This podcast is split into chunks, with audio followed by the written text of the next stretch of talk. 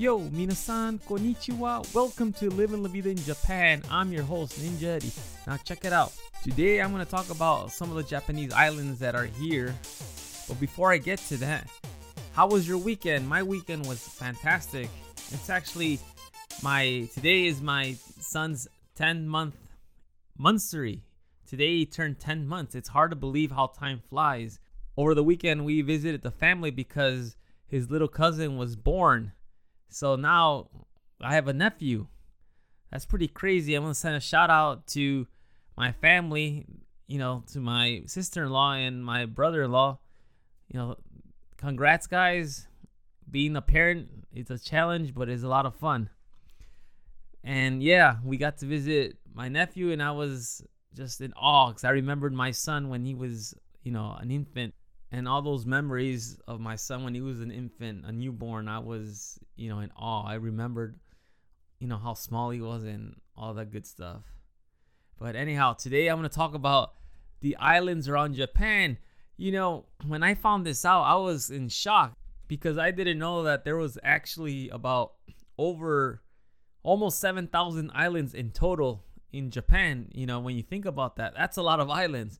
Honestly thought it was maybe 50 at most. I, I never thought there were that many islands here in Japan. And the crazy part is, what I found out is they're for sale. That's right. They're for sale. You could actually buy an island in Japan and call it your own. Isn't that crazy? It makes you feel like you're a uh, one of the evil Bond villains, you know?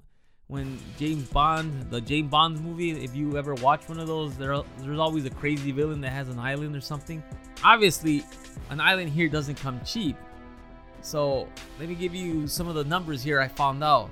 So apparently, you could buy an island for about 15 million yen. That's with white sand and everything. 15 million yen. That's about 1.4 million dollars.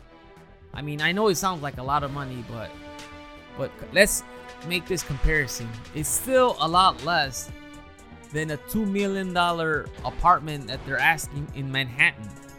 Now, isn't that crazy? In Manhattan, the asking price is about $2 million. In, you know, Manhattan in New York. And in Japan, you could buy an actual, a whole island to yourself for less than that money.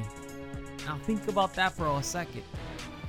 I mean, what would you rather have? I mean, if you had the money, obviously you could spend it wherever you want, but I think I would go for the island just simply because you have a whole island to yourself and you could do whatever you want. I mean, granted, I mean, I'm sure you're gonna get a lot of storms because we here in Japan, as you all know, we get lots of typhoon during typhoon season. But man, I could just imagine having one of those islands. That would be just fantastic.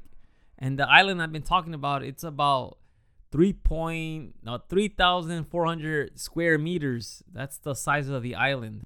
But if you want something a little bit more economical, you could actually buy an island that's about uh, 1,030 square meters.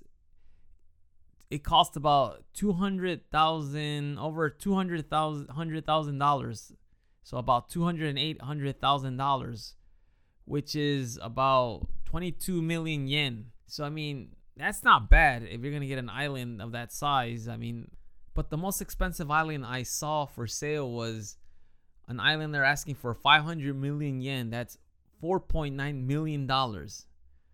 That's a lot of money. I mean, all of this is a lot of money. But if you have the money, you could buy an island and have it for yourself. So I guess why not? And it's about 1.1 million square meters. It's far away from any other islands, and you could pretty much just call it your own. You could do whatever you want. Obviously, there's a, a beach and you could do fish, swim, and just enjoy marine sports in private. Must be nice to have that kind of money. Unfortunately, I don't know. Like many of you out there, I'm sure you don't know what it means to have this kind of money, but we could only dream that maybe one day we could win the lottery or who knows, you know, make it rich doing something else. I'd like to hear from you would you be interested in buying one of these islands if you had the chance?